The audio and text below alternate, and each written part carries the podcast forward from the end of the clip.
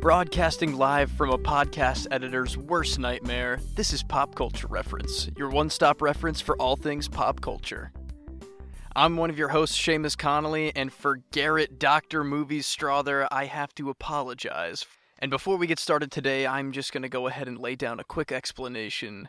Or lack of explanation, I suppose. There was a mystery glitch in the system this week wherein almost all of our news was cut. Don't rightly know how that happened, and we are going to absolutely do our best to make sure that that never happens again. We're so sorry. We touched on the new Flash trailer, and we were also talking about the brand new Uncharted movie trailer, which we actually were able to salvage a little bit of the audio from.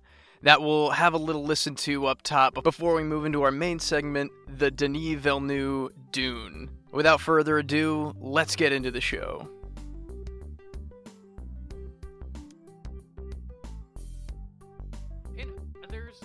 Stuff in the Flash and Uncharted trailer. No, yes, that's true. I, I'll. I'm not. I don't want to be such a downer on the show, but I. I've been burned, Garrett. I've been so burned. we all No, have. though. I, I'm not. Yeah, we're. I think you and I are on the same page with most of this stuff. Oh hell yeah, for sure. And I'm still, I'm still, as much as I'm dreading it, so excited to see Uncharted in the theater. It's gonna be so weird. I just, I'm in for the weirdness of it all. They didn't. It's in February, right? Yeah, February 18th, but I thought they moved it up to February 8th, maybe. You know, middle of February when all the best movies come out. Ugh. Yeah. Oh yeah. At least the end of February. The end of February is when you start getting good movies back. To be fair. yeah. Um, it's true. still weird to me that they didn't position this for a summer release, which is uh, concerning to say the least. they know what they have over there. There's no Yeah, um, redesigning it like Sonic, you know. It's just it's they, they're destined for the dumpster. what if there. they're deep faking uh, Nathan Fillion's face onto Tom Oh. Holland over there? That would be glorious.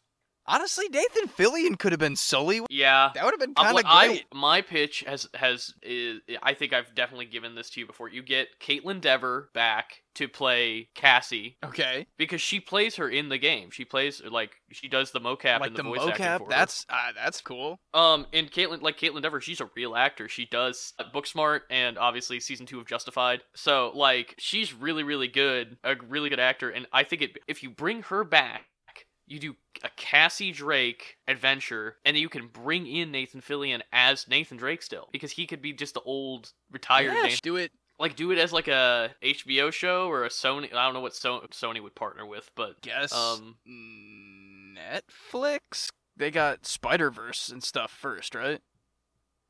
Oh, I bet you they did. Yeah, Netflix. See, uh, you could do a Netflix show of like Cassie, Cassie Drake's adventures. It kinda and feels that way like you it don't should have to be. beholden. Yeah, exactly. You don't have to be beholden to anything. You just have to be like it's just an Uncharted style adventure. All you really need to do is keep the vibe. You just need that Nathan Drake Yeah. energy, and you're golden. And then here we have. and you what could we bring in anyone you want. You could bring in any of those older characters that you want. You could bring in Nate. You could bring in Sam. You could bring in Elena. You could bring in Chloe. Like yeah. I will say, we didn't say this in the trailer, but I really do think the new Chloe looks good. Yeah, I th- you know solid casting. I'll say for sure. It's but you know that is, that is far from the problem here. It's like so periphery when you look at the main two characters and potentially the collage adventure that they're stitching together here. Yeah, I mean, I could forgive most of it, except for I really don't like Nate and Sully's meeting being changed. I can forgive them doing the plane sequence. I can forgive them doing pirates again. You know, Mm, yeah, maybe this is just my wishful thinking. I still think it's a red herring, and that they're they're doing a job or something. Because I don't know the- if it's if they're trying to make us think that it's canon, they need to play by the rules. You know, they can't just like nobody is going to abandon the canon of the game for what this movie will then tell us is the new one. No one is gonna. mean, buy I that. like I like the idea of them bringing up Sam because that makes it feel makes Sam feel less forced in the fourth one. Yeah, that that is true. That that was they just dropped that man in there, don't they? But I don't really mind it because it's in line with Drake's. Like they do such a good job of establishing why Nate wouldn't talk about Sam. Oh, for sure, yeah. His uh mysterious past plus his stubbornness, Uh huh. like that that is Plus- clearly set up for a long time before that. And plus, Sully kind of doesn't like Sam, and so that Yeah, helps yeah. too. Totally, totally. Like, so Sully wouldn't want to bring him up, probably. It's gonna it's it's gonna be interesting. But should we move on to the most epic journey of all? Let's dune it up, man. I'm I'm I'm bursting at the seams. Let's do it up.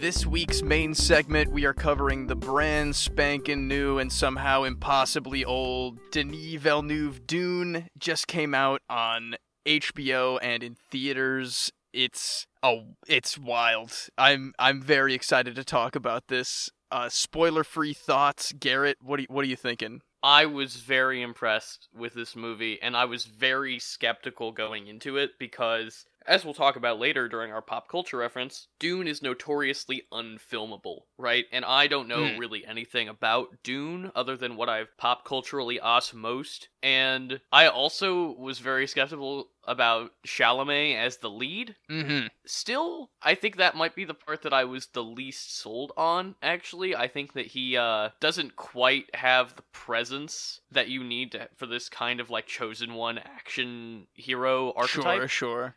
But he is a very good actor, and I like him a lot. And he does a good job of navigating this very Villeneuvian tone that we've come to expect from his work, which is Villeneuve is very interested, I think, in the emotionality of characters that are stuck in an environment where they have to like push those emotions down. Mm. Like Sicario, Arrival, Blade Runner, and this are all, you know, more or less about like duty or responsibility and the fact that you're in these harrowing situations that would be very emotionally taxing, but you're having to stifle that and put your professionalism or your work first in order to, you know, achieve a greater goal. Yeah, he- and he definitely loves a main character trapped in a position of importance that they know they have the position of importance in some way, but are just like absolutely trapped by destiny or fate or you know whatever given reasoning. Chalamet, I think, has the subtlety to pull that off. So I think he's been doing a good job, and I'm really interested to see where, in any potential sequels to this film, he could really kind of pop off and break out of that mold that he's stuck in for most of this movie. But it's an absolutely gorgeous epic that I enjoyed watching with you um on my couch and being able to pause and go to the bathroom during.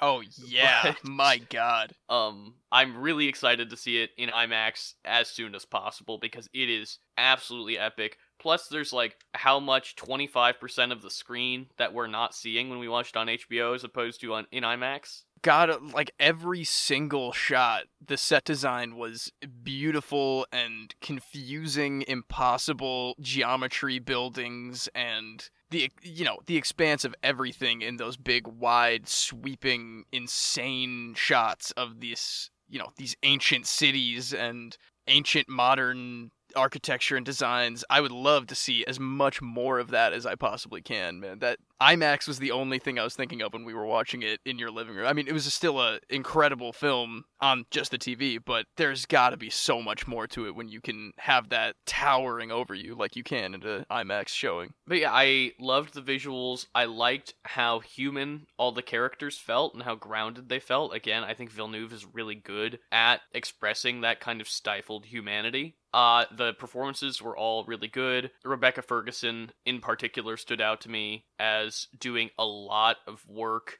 in a role that could really easily be nothing. Yeah, it's it's and granted, I don't know if this is a spoiler or not, but this is part 1 of this now what we can assume is going to be a much longer journey. So a lot of the stuff that they're setting up is either probably steeped in a lot of nuance of what some viewers might have already know about the future of the story through the book or previous adaptations on screen. Uh, or if they're just trying to really make this the longest journey that we can, and th- these characters, we're gonna see them change over so much more time than just a you know two hour and forty five minute intro, basically. Yeah, they dropped that part one on us uh, at the very beginning. yeah, right up top of the title card. is brave. I think it's a bold choice because it was not marketed as all at all as the first step in a franchise. But after watching how dense and how interesting this film was, I would way rather them be setting up for a part two of blank. You know, however many. If it, if it's just another, if there's a second half, if they're going to go beyond that and do a trilogy or whatever. I mean, to me at least, it seems like they could go for a long time. I think Yeah. dense is a great word to use because it's not necessarily bad. It's making this world so rich in this like insane alien culture, these warring families, whatever this empire that rules over these planets is doing. It's it's making me so excited for what is to come. It, it made me look up maybe getting a copy of the massive book to try to get in on that maybe. It's it's just all very interesting and I'm glad they're gonna hopefully be taking their time, God willing, getting as many extra sequels or expansions as they need to to fill out the full story. Well, I'm also really glad that, you know, I think they could have probably rushed through this story and made what this film is the first half of a film, you know, and done Mm. a full arc. I mean, not that this film doesn't feel complete at the end, but I think it would have been so much worse for it. I think that the time it takes with its characters, the time it takes with its world building, like you've said, is so important to my investment in the story, and is so important to my enjoyment of being in this world because I am given the time to process and understand it. you can kind of tell you're you're you are very much dropped into the middle of this lore. A lot of characters that other characters casually know and reference, and you know have this deeper understanding of all these, nu- like I said, the nuances between the families and the planets and these factions. It's it's it's a little daunting to say the least to kind of keep track of all that, but like we're saying, it's a very well done job that we both do care, even though we still know fairly little about the details behind a lot of what's happening. I'm trying to think about what else we can talk about. Um, how good the effects are. I mean, that kind of goes Oh along God, with yeah. how good this movie looks. But I think its imagery is so well realized and so interestingly realized. Again, it's got that Villeneuve. You know, he loves um he loves people walking in natural landscapes with out of focus spaceships behind them. oh yeah, oh yeah. Also a big that's, fan I mean, that's of half of Arrival, to be for, oh, honest. for sure. And it's uh, also just like the big, uh, the big smooth monolith. I feel like he loves a big towering thing. We get a couple great shots of those in in this movie too. Well, how many times during this movie did you and I turn to each other and say, "Do you think Villeneuve's ever seen 2001: A Space Odyssey?" oh my god, every so much that we can see in our entire lives of our pop culture knowledge just unfolded in front of us like, "Oh, we this is where it all comes from." It's so it's so much there. You think there's like at least 20 minutes in this movie of just shots of spaceships landing? Oh yeah, 100%. Landing and taking off. Uh, they're all so satisfying to watch though. I'm I'm not sure how much of the, you know, actual hardware designs are based off of like the descriptions in the books, but every choice that they made for like how the ships look, how the weapons interact with each other and the kind of armor that they wield is very visually satisfying. Just in every single shot, there's something very nice to look at. I haven't delved into the HBO featurettes, but they have a lot of them for Dune. Oh yeah, they do. I noticed that. And I'm very curious about like what the process was, and I'm assuming it's similar to what Villeneuve's process was on Blade Runner, which is you know a lot of people are just going to assume because it looks so good that this is like minimal CGI because that's what people think mm. nowadays. But I think it's probably a really really successful integration of models and CGI, which is you know his Blade Runner 2049 looks incredible and there's tons of CGI in that movie, but it's grounded by this model work and these practical effects that help tie them together really successfully. Yeah. Oh, there was a couple great action shots that we kind of looked at each other just absolutely mouths agape with how good it looked. Kind of clearly, uh, those practical miniatures being just so expertly wielded with that CG, it was it was something to see truly, and that's just another check mark in the column of why we need to go to the IMAX to see this ASAP. Yeah, I think um if you're comfortable going to the movie theater and you haven't seen this movie yet, go see it at the movie theater because this is the by far the best HBO Max movie we've covered on this show, I'd say. And it's the one that I would the most encourage you not to see on HBO Max. Yeah, I, I hard agree. It was, I mean, obviously so nice to have instant access to it. We got it a day before the theaters got it, which was, you know, obviously super nice. But this is one of those spectacle kind of movies that it's going to it's going to be more than worth it to to have that experience over just seeing the movie itself. Again, such a good movie in general, but it's going to be like it's going to be an event when we go there, Garrett. It's going to be even knowing what we're getting into, it's going to be so big and cool. But should we talk spoilers, Seamus? Yes, please. So this is your official spoiler warning for Dune. I mean, spoilers I almost use loosely because so much of this movie is confusing and yet to be revealed of what's going to happen. But I, I don't know. Yeah, I, I, I feel like I need all. to see it again. Me too. I definitely feel like I need to see it again to anywhere near fully grasp what was going on. Yeah, definitely. There's a lot of there's a lot of language that is what I can only assume made up alien language. Um, that I kind of got lost in. A lot of names that were assigned to other things that I can't quite remember how to pronounce. Yeah, Johnny Utah. Continue. Johnny Utah. Duncan, Idaho. Wild. Weird character. Thought that we were going to have a little more with him, but again, there's so much to cover in this story that I kind of get that he got a little bit more of a sideline. I also, from what I understand about the way the books go on, is that that character might be relevant again. Oh, interesting. I mean, we do. There's so many also weird flashbacks, dream sequences, visions that Chalamet gets as their chosen one. That I'm I'm sure you know could be an Obi Wan Force Ghost type of situation, right? Yeah, I don't remember exactly what I've heard. I just know that Idaho, his death does not necessarily dictate the end of his character. And that is definitely going to be one of many things that will be expanded on in this strange world. There are powers that are very shallowly explained as like the powers of the descendant of this chosen one of a secret order that the mother is a part of, but that secret order is also on gross Jabba the Hutt Skarsgård planet. It's it's all very connected. I was thinking about this in the shower this morning. That there's a this is a story about a character named Paul who, uh, in a dry, sandy environment, has visions of one of the oppressed peoples who his family is helping oppress uh, out in the desert and then goes and joins up with that uh, character and their disciples. It's almost like it's been written before or something. It's like the greatest book ever written almost.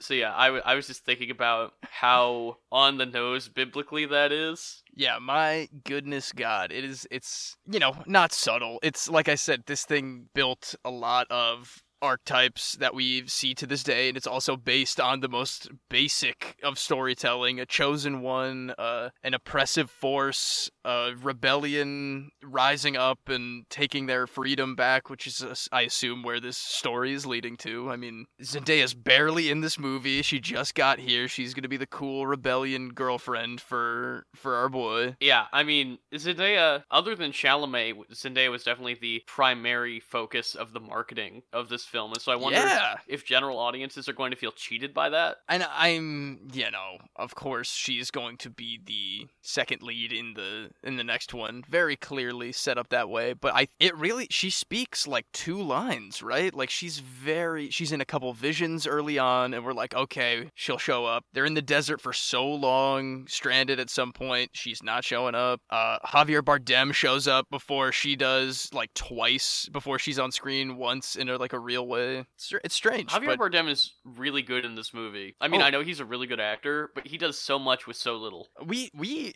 had to take a minute too. He looked very. I feel like he looked so much younger than I'm used to him looking. Like he really sunk into that tribal leader role in a in a very real way. I, I thought he did fantastic. Also, uh, we haven't talked about Josh Brolin or Oscar Isaac yet. Yeah, yeah, they're they're there. They're doing very noble stuff. Did we ever come to a consensus? Did Josh Brolin die? Is he still out there? I do not know. I I don't know genuinely either. do not know. And is that supposed to be specific? He is fighting. He's fighting the intruders at some point. I know that much. Yeah, he's So- really taking them down too. So maybe the intro of the next one will be him captured. Maybe he'll have walked out into the desert to try to find them, to join them. Who knows? I'm sure he'll show back up. Oscar Isaac, on the other hand, dead as dead as anything. Super like, Hail Hydra dead, like, style. three times over. Yeah, oh, stabbed in the back, poisoned super hard. I do. I love those little assassin hummingbird things. I thought those were very fun. Those are really cool. Yeah, very elegant,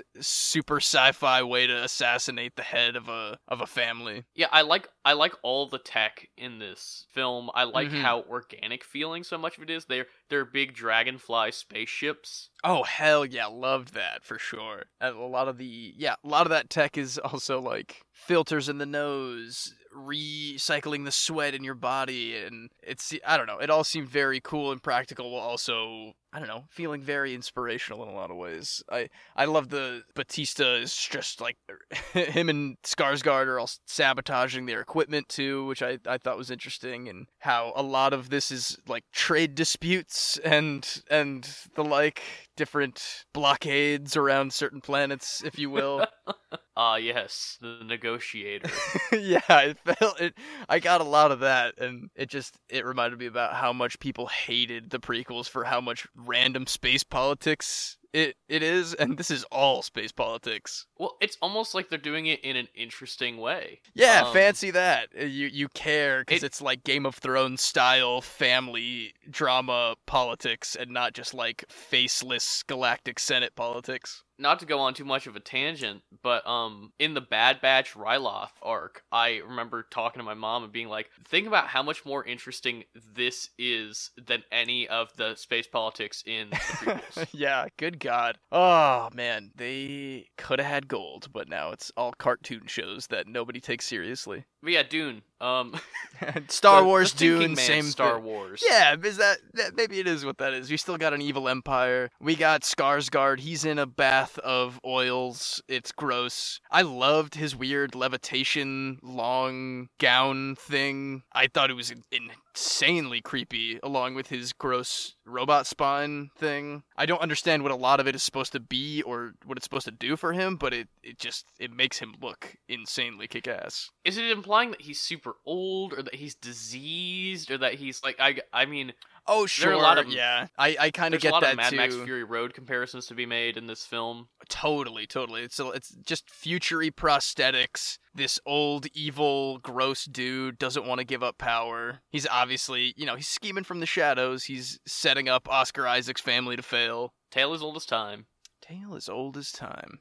Did you have a favorite sequence in this film, Seamus? Favorite sequence? Oh, you know me. I was I was not uh, subtle about my excitement for the sandworms, and I thought a lot of the sandworm stuff was awesome. Just like the intimidation factor of the biggest monster on the planet that is so easily attracted to you if you're just like walking at a steady pace. It's I thought that was fantastic. Um, also the the scary boo box hand torture I thought was great. That was one of the more intense moments of acting that we saw from Chalamet that I thought was very impressive. Uh, what about you? What what stands out for you? Um, I mean, you mentioned the sandworm, but the rescue from the spice. Uh, Oh yeah, the spice harvester, collecting. the spice co- combine thing. That was great. Loved that. I loved Oscar Isaac's dive into like with the when the wings on the dragonfly oh thing go hell back. yeah, very cool stuff. I could there. fly anything.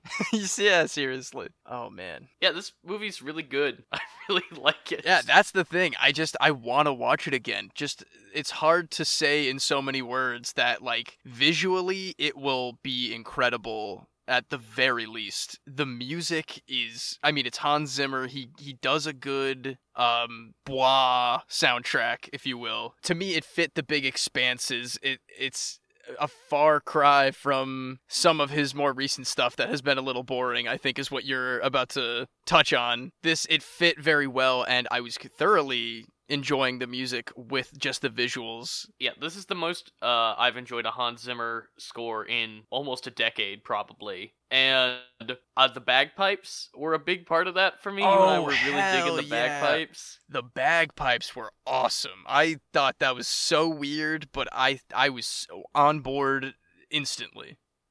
Well, I was thinking about it as um, like a symbol of uh English colonialism. That's a great that is a great metaphorical thing. I also kind of in my mind I was like this might be evidence of just uh earth colonialism in general, just like one weird piece of specifically like nationalistic instruments that have made it to the year 10,000 whatever on a different planet ruled by a family that's generations of weird alien sci-fi stuff. There's still like a hint of earth style civilization in there. There are not very many aliens in this that we've seen so far. There are the sandworms. There is whatever is going on with that weird, like, insect human handed thing. Yeah, real gross there. I wish we got to see him more. Oh, I can't wait Um, to see him in IMAX. Oh, scuttling around, creeping its fingers around. Gross. Um, were there other? I mean, we got There's the that weird little mouse thing. Oh on- yeah, yeah, yeah. But I mean, it just looks like a mouse. Yeah, it really was just a lot of like helmeted humans. Maybe some of those other like noble, like when the crier or whatever, the courier from the empire comes and The gives them their-. The herald, yeah, that's what it is. Uh, comes and gives the orders. There's a lot of like robed, helmeted, hooded figures that look like maybe just higher ups in whatever galactic empire that could be more alien looking. But everyone just kind of is a human. There's the blue-eyed people that are just humans who have developed drug dependencies, and I mean the Baba Yaga guy looks kind of weird. He's got like something going on there. There's people with like the lip tattoos, like him and the other guy who's like advisor to Oscar Isaac. Both had the, eye, the eyeball priest thing. from Lady Bird is Yeah. just what I'm gonna call him. oh sure, I didn't know. I didn't see Lady Bird. really? Yeah, I know. I'm snoozing on that. I'm sorry. I'm trying to think. I feel like there's something we're missing. I feel like there's just so much to talk about with this movie, and there's so many different directions we could go. I'm kind of at a loss at what else to say. It's definitely just like a huge. Uh, you need to go see it to understand a lot of our like stammering appreciation for the smallest of the details that you can see in this. It's very Shakespearean, obviously. It's very Star Wars, obviously, obviously. Confusing, sure, but one of the best movies I've seen this year, hands down. I, I'm I'm trying to even think of what else is up there for me that came out this year that was as I mean, it's an epic. It is an epic, and that's not something you see, I guess, unless it's Villeneuve, but something that's not as easy to come across these days in such a well done way as something like Dune. I agree with everything you just said, Seamus. Tight. We are we are the same. As usual. There were definitely multiple points in this movie where we said the same thing at the same time. Most of them were jokes about Star Wars and 2001. well, yeah. But, um, yeah, I think we should move on to our pop culture reference. More Dune. Let's do it.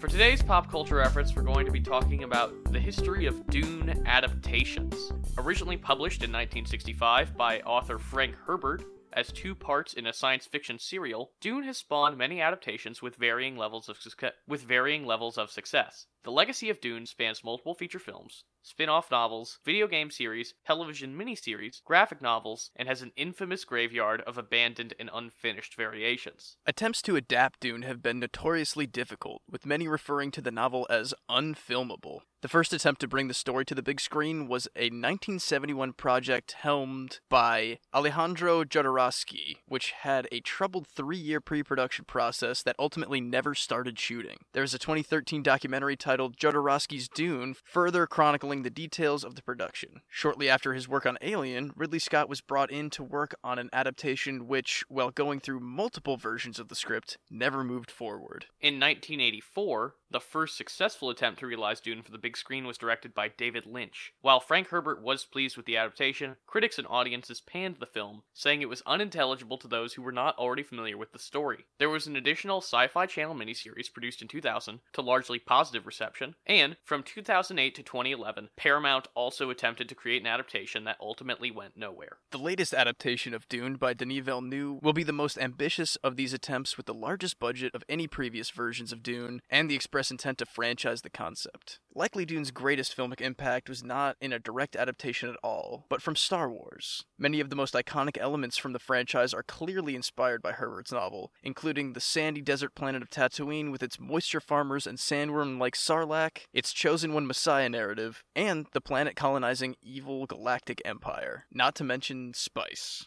Oh yeah, spice, of course. We made a lot of those jokes. But yeah, Garrett, have you touched on any of these other adaptations at all, or was this your absolute very first foray into into what we got for Dune? I knew a lot about Dune because I had friends in high school that were obsessed with the Lynch adaptation. Mm. Um, but no, I never personally experienced any kind of Dune storytelling except for what we what we saw the other day with Villeneuve. Although Yeah. I'm very interested in going back now and re- and potentially, like you said, reading the book or even seeing the Lynch version or the documentary about Jodorowsky's version. Oh, that documentary is really interesting. That's that's actually my very first and maybe only previous Dune knowledge is just that documentary.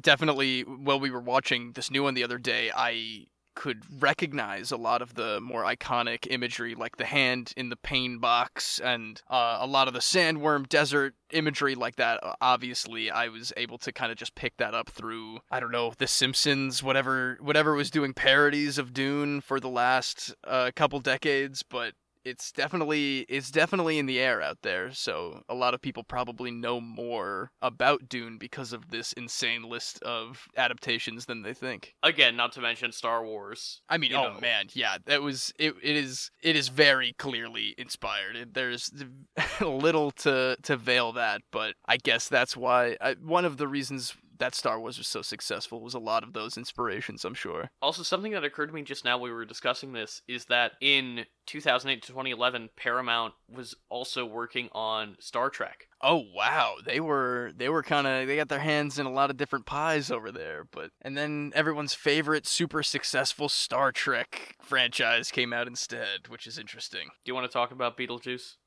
no, I just I just thought a lot about Beetlejuice in general. The oh, the one throwaway sandworm line in that is is very much another soul connection to Dune. Though I do know that Saturn has many areas on the actual planet named by NASA for a lot of Dune concepts. So that's actually a little real world connection there. Adorable. NASA's a bunch of nerds. Oh, who would have thought? But what do you say we kick it on over to the rec center, Garrett? Let's do it, Seamus.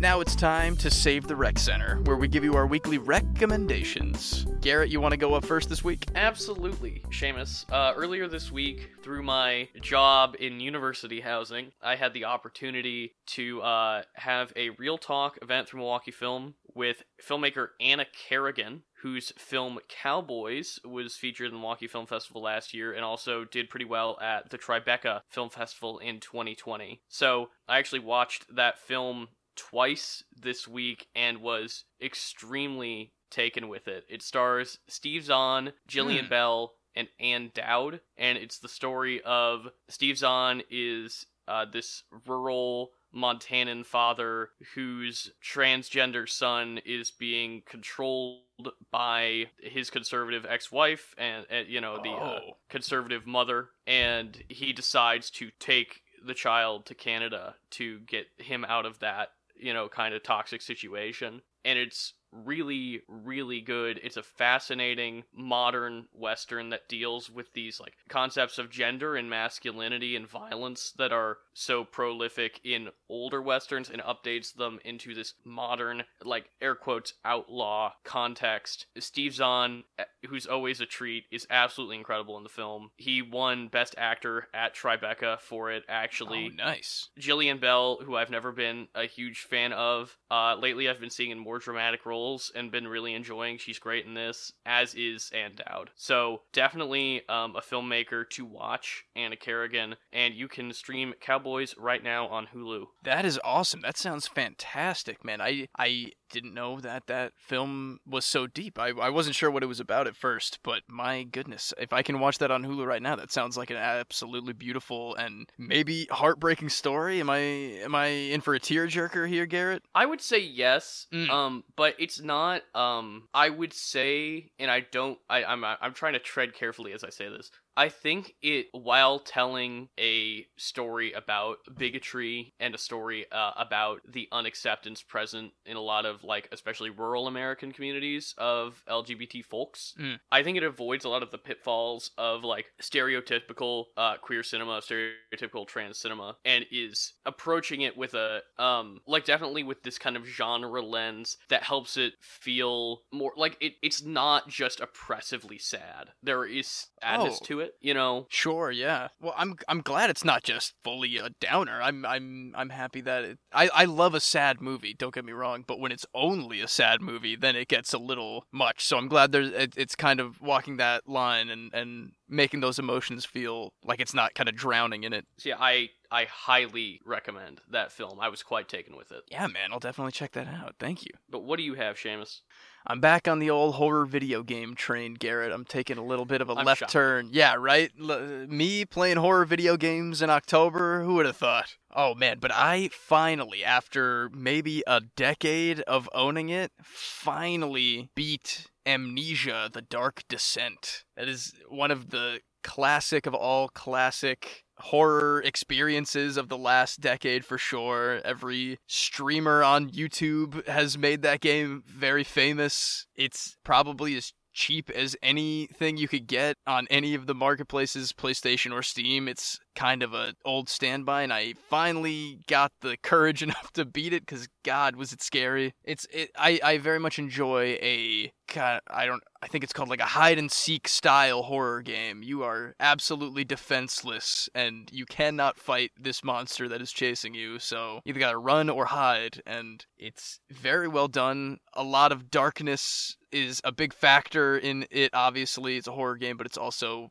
takes place in the 1800s, so you got to use candles and oil lanterns that run out. The monster is absolutely terrifying. You probably already very much know what it looks like, but it is definitely makes you sweat for sure. It's it's scarier than I thought a game of that age could really get and it's definitely highly recommended for me if you haven't given it a shot. Is that the monster that looks like the thing from Pan's Labyrinth with the big open mouth, though? Oh yeah, he does kind of look like that guy, but yeah, his mouth is like ripped open and like dripping down to his chest basically. It's it's very gross looking and it'll ooh, it'll get you. Yeah, um, that sounds fun. I feel like I would be way too chicken to play it for more than like 20 minutes. I I recommend let's let's play it together maybe. You you could watch somebody play it and be scared at the same time. yeah, that would that would be fun. I think it's more fun to play that stuff to me with with a with Oh a yeah, or- for sure. Playing playing that kind of stuff alone would just be you know scary, less funny. Because it, it does get funny when you're you know screaming and running. But yeah, I my my suite mate, my freshman year, I always used to love to watch him play Resident Evil Seven. Oh what a game that is. Yeah, that little side rec center. That game is also very choice. I think you've definitely rec centered that at least once. I guarantee I You've yeah. rec centered it more than once. Oh, it's so good. But yeah, back on the old classics, Amnesia, The Dark Descent. Haven't tried the sequel yet, but I own it, so I might give that a shot soon. Is that the pig one? Yeah, Machine for Pigs. I don't know why that is. I know things about so games. Yeah, Don't even worry about it. you got an awareness. We'll get our our Amnesia movie starring Tom Holland as the monster someday. You'll be in the know. and Mark Wahlberg as the I think female protagonist of Oh. those games. So close, uh, but not close at all. It's a man. Okay. Yeah, maybe it's a female in the second one. I I don't. I have not played it. But yeah, I think that wraps us up for this week's episode of Pop Culture Reference. If you want to reach the show, you can tweet us at PCR underscore podcast, find us on Instagram at PCR underscore podcast, and find us on TikTok at PCR underscore podcast. You can email us at popculturereferencepod at gmail.com, like us on Facebook, subscribe to us on YouTube, give us a like, a rating, a review on whatever platform you're listening on.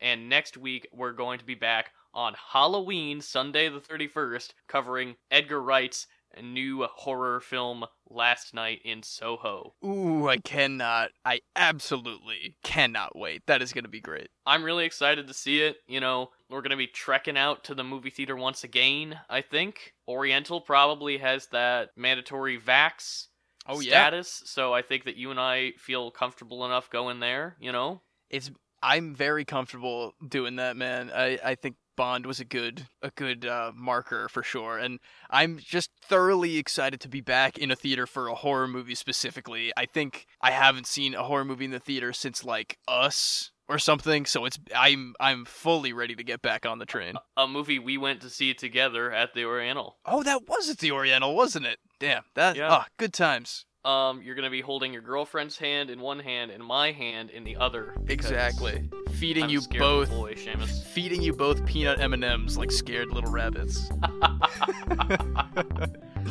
All right, but yeah, uh, I'm looking forward to it, and we will see you next week. Adios amigos.